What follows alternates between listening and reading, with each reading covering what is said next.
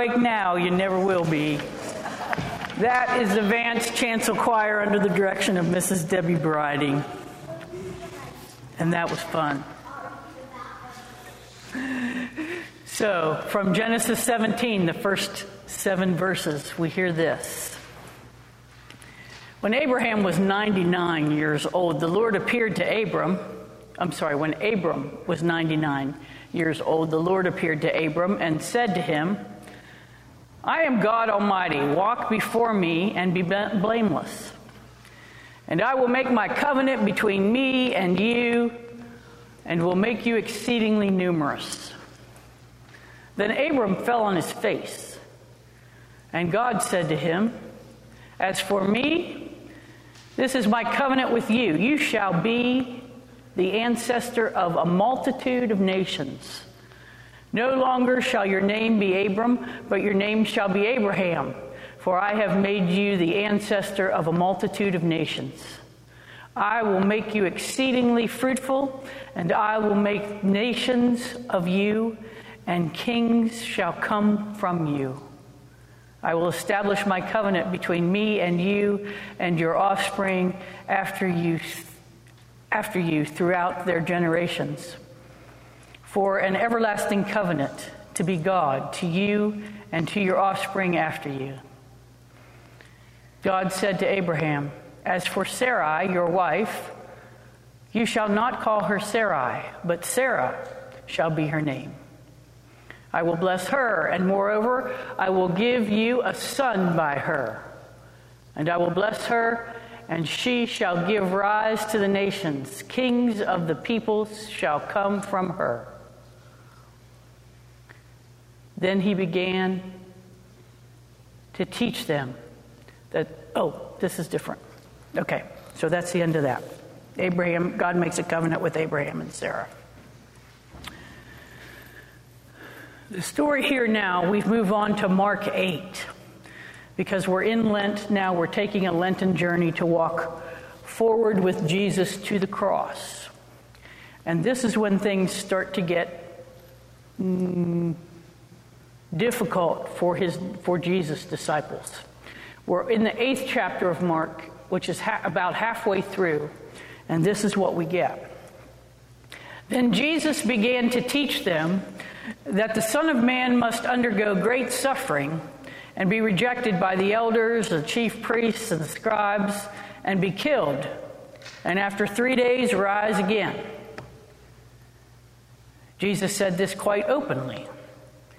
And Peter took him aside and began to rebuke him.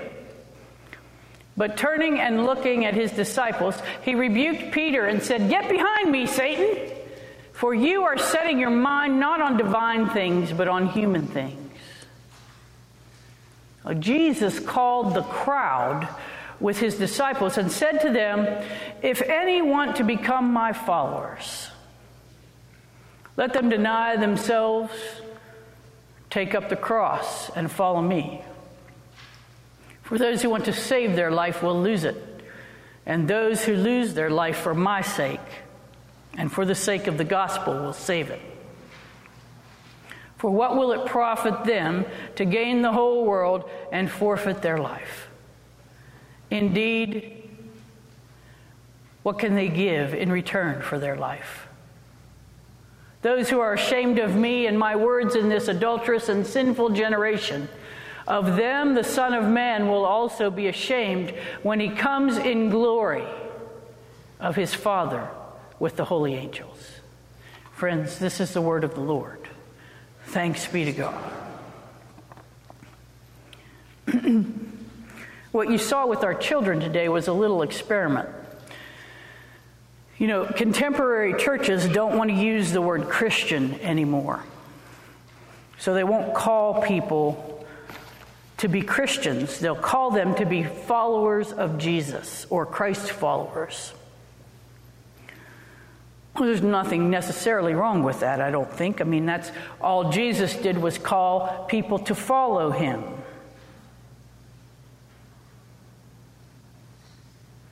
But it's interesting that the word Christian is so laden with junk from our culture that they've decided not to use it anymore. So we, today we talk about, instead of talk about being Christians, we talk about what it is to follow Jesus. And our kids are pretty smart about that. You heard what they said. Follow Jesus. You do what he says, you act like him, you show love, you give people things they need. Our kids are pretty smart. Somebody's doing a good job in that Christian Ed wing up there.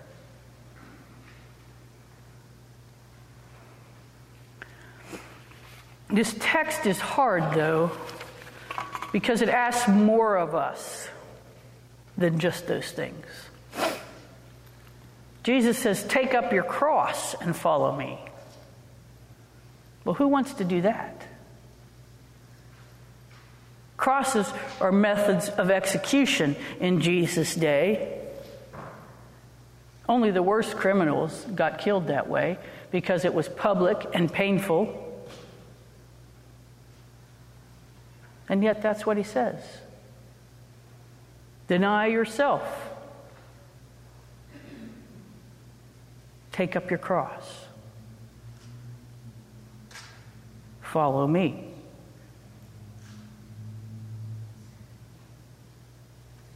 Now, to fully get this, we have to understand a few things. First of all, the text starts out, and we miss it the way that the lectionary cuts this off. But the first part of this is Jesus saying to his disciples, Hey, who do people say that I am? Have any of you ever done that? Like, hey, what's my staff saying about me? Only if you have very good friends will they tell you the truth about that, usually. And sometimes it's things you don't want to hear. But in this case, the disciples say to Jesus, Well, some think you're a prophet, and some think you're Elijah, and some think you're a great teacher. And, and he says, Well, who do you say that I am? And they say, You're the Messiah. Peter, in particular, says that. But at the very beginning of that text, we get the notion that they're at Caesarea Philippi. The text makes the point to say that first to us. And you're all looking at me going, well, who cares? Well, you got to know a little bit about geography to know that. First of all, Caesarea Philippi was the most Roman uh, outpost in the empire. Rome was the only place you could go and be more Roman than Caesarea Philippi. So that's a couple of things that makes it dangerous for Jesus because the Romans didn't really like him. He was causing trouble. And it's not people who are apt to want to hear his message because they have a message, they have a life force to follow. They're Romans. Secondly, Caesarea Philippi was the highest point in the nation of Israel when it was at its very height. So Israel didn't go any farther than that. Jesus, who at one point says he comes to seek and save the lost of Israel, is at the highest point he can go. And the interesting part of the text is Jesus is at first talking with his disciples. Who do they say that I am? Peter says some stuff. And then it says very clearly in this text Jesus called, Jesus called to the crowd to listen to what he was going to say. And then he says all this stuff about denying yourself and taking up your cross and all of this kind of thing. Well, it's important enough to him that he wants everybody to hear this word. It's the crux of what he wants people to know about him. Self denial and cross bearing describe what it means to follow Jesus. These important ideas could be the focus of a whole sermon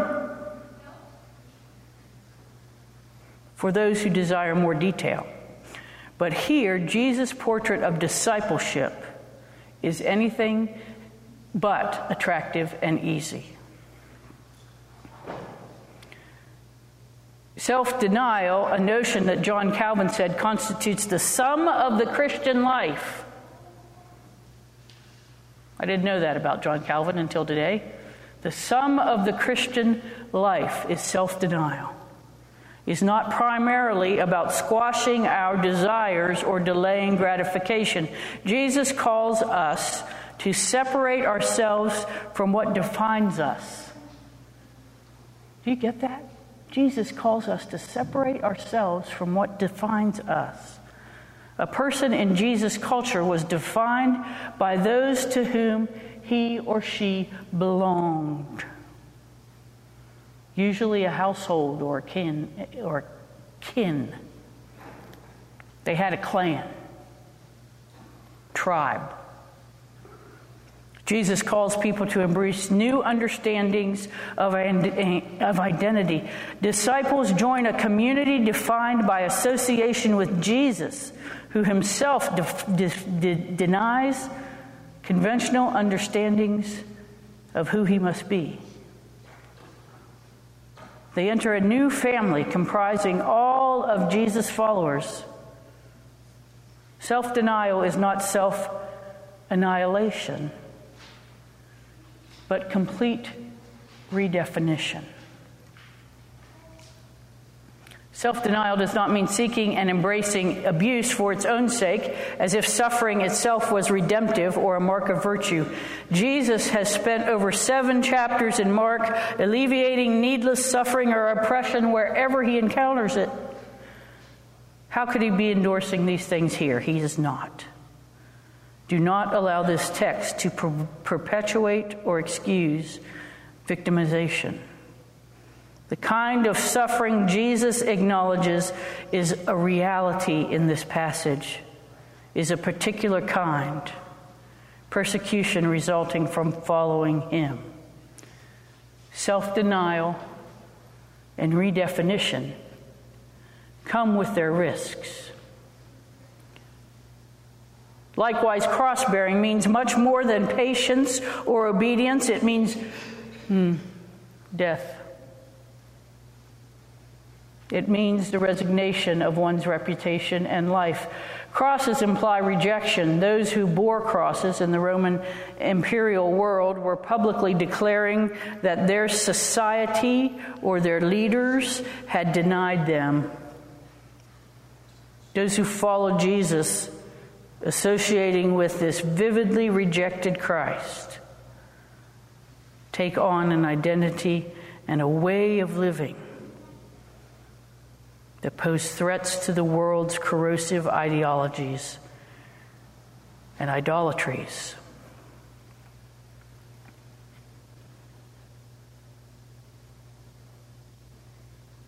The part of that that's interesting to me is the notion that when we gain a new identity,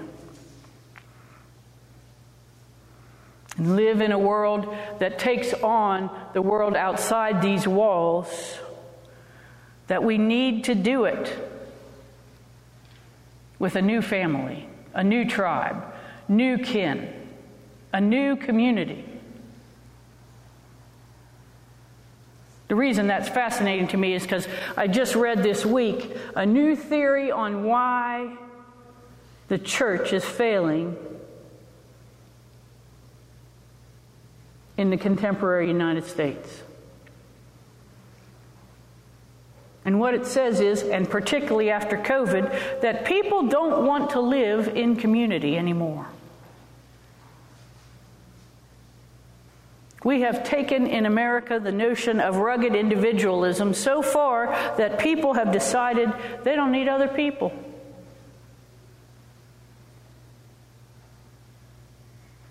Now, in my mind, that's crazy. Oh, I shouldn't use the word crazy. I don't understand that personally. I think we're wired as human beings to need other human beings. But it's apparently not the way our new generations are thinking.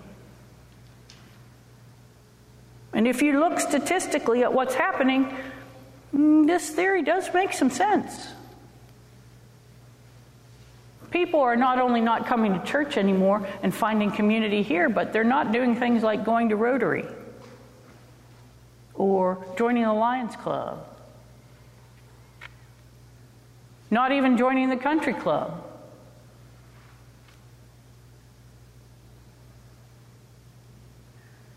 Proof of that is the popularity of online dating. People don't even get out in the world to find mates anymore. We stay at home on our computers.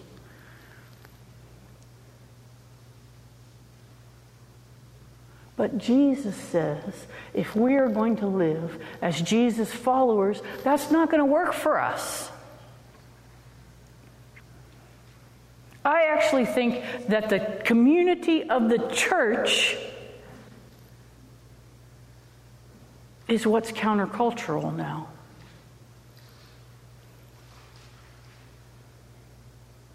Of course, that only works if we act like the church and not like every other organization around. Once again, I point to our children. They know what it's supposed to look like.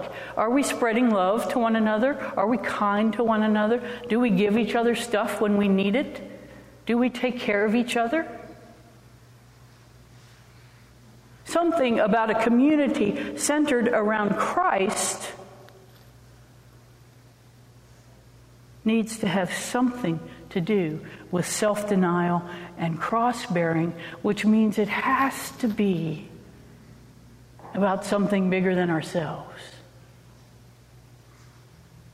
Now, I will grant you the community will help each of us individually carry on these acts of self denial and cross bearing, but we do them better together. If you don't remember anything from today, remember we're better together. The ways of self denial and cross bearing demand that we have community to live in to help us carry on.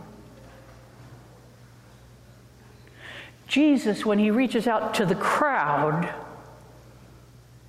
not just to his disciples, is saying something important. He's saying, All y'all need to know this so that you can come together.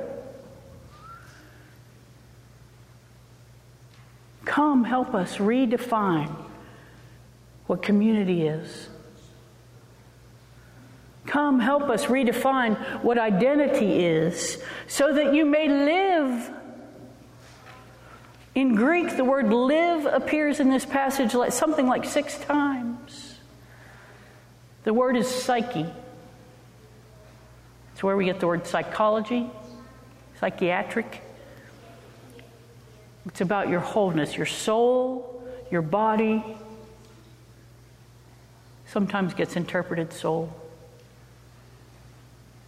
The notion is that in Jesus Christ, who tells us to deny ourselves and take up our cross, to follow Him, we can find true life. Life that is filled with joy, life that is filled with love, life that is filled with community as we serve others. Friends, take up your cross. Deny yourselves. Follow Jesus. And live. Amen.